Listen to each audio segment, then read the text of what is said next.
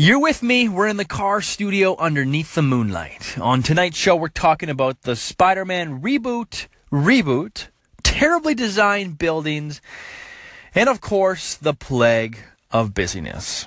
Thanks for being with us. Let's get into it. Okay, let's hop right into this. Spider Man is back again and again. Now, if you are as old as I am, you remember the original Spider Man trilogy with Tobey Maguire and how awful it was. I mean, I, I mean, full disclosure, I mean, at the time it was kind of good. It wasn't that bad, but then it just kind of became brutal. By the third one, it was over the top, and you know, like we all remember that iconic kissing scene when he was hanging upside down. It was fine. It was wasn't really good, but it was one of the first Marvel movies I want to say right? We all wanted Spider-Man because Spider-Man would would not be Batman and would not be Superman. There was a lot of those that were already done. We wanted Spider-Man. We wanted the CGI. We wanted the fun.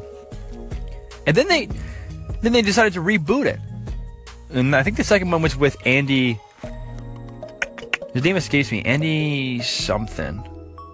But he, he was fine too. It had like the Doctor Octopus in there, and that one didn't fly either.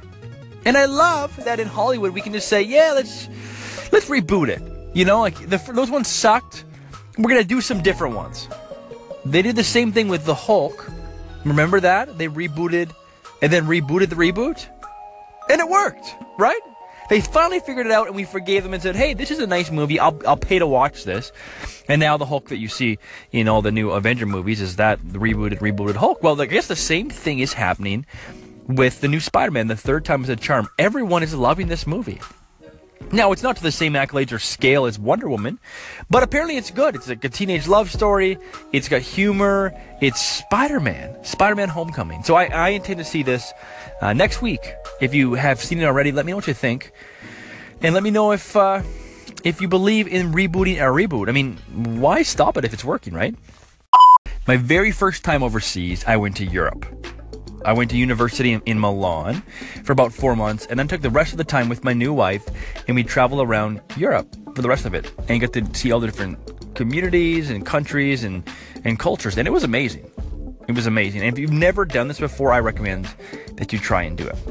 I mean, one of the things that I thought was so wild was how old everything was. Like my university was like from the 1500s. It was an old monastery.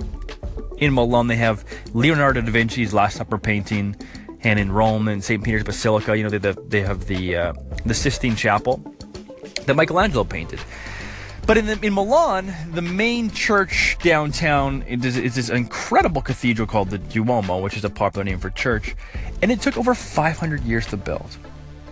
And one of the things that I found was so interesting in Europe was how they build things to last. Nothing, nothing over there, and I'll speak maybe for Italy as opposed to Europe. Nothing in Italy is built just to be replaced right away, which is the opposite of kind of our culture here in North America. When I came back, I remembered one of the most striking things that I forgot was just how everything in, in Canada and in the United States is built for efficiency. I've got boxes made with drywall and, and wood and, and a roof, and yeah, that'll that'll do. It's cheap. Bang it out. Do the next one. Whereas when you contrast that with with Milan and in Italy, they're building things with marble and stone and brick, and they last forever. Like I was experiencing things that were thousands of years old at some points, and it kind of it kind of made me feel cheap coming back here in North America. The easiest example is your local fast food joint. Like every five years, I swear it's a part of their budget, they redesign the store to make it modern and, and chic and new and and it just kind of feels ugh, like do we really need to redesign this stuff every year? Like whatever happened to timeless design? Whatever happened with building things that are legendary and iconic? I feel like we kind of get away from that. What do you think? And last but not least i want to talk about the curse of busyness. How many times over the past month, when you've met someone that you don't normally hang out with, but your friends are good acquaintances with them, and you inevitably ask them, "Hey, how are how have things been?" Right? Because you, you you you say, "Good to see you. How are you?" And then, "How have things been?" Something along those lines. And inevitably, they always say, "Busy." Yeah, th- things are really busy. And this this kills me. And full is like I'm guilty of this to the nines. It's my go-to. I have like this habit of saying, "Yeah, things are really busy," right? Because I mean, they are in our life. Everything is busy. Like all of our schedules are full, and even if they're not full of doing things, they're full of not doing things. They're full of the leisure activities, like watching Netflix for 12 hours because the new House of Cards came out. But why is it that we always default to busy? I don't want my gravestone to read, he was busy, right? No one wants to be remembered as the person who was too busy to give you a real, honest answer. So, this is my challenge to myself and anyone else listening to this today that we will forego telling people when they ask us what's new in our life that things are busy. Or that when they ask us, hey, how are things? Well, things are really busy. That we'll take the time to give them a real answer.